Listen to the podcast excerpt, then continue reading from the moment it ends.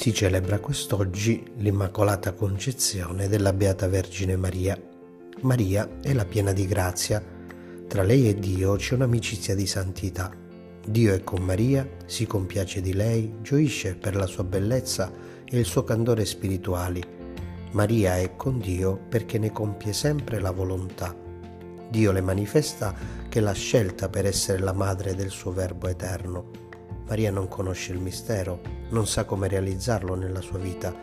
L'angelo Gabriele le spiega come il mistero si sarebbe compiuto nel suo seno, per opera dello Spirito Santo. Maria ora sa che tutto in lei deve compiersi per virtù dello Spirito Santo. Maria rinuncia a se stessa perché in lei viva sempre solo il Signore. Muore a se stessa perché solo Dio si manifesti per mezzo di lei Maria è immacolata perché concepita senza peccato.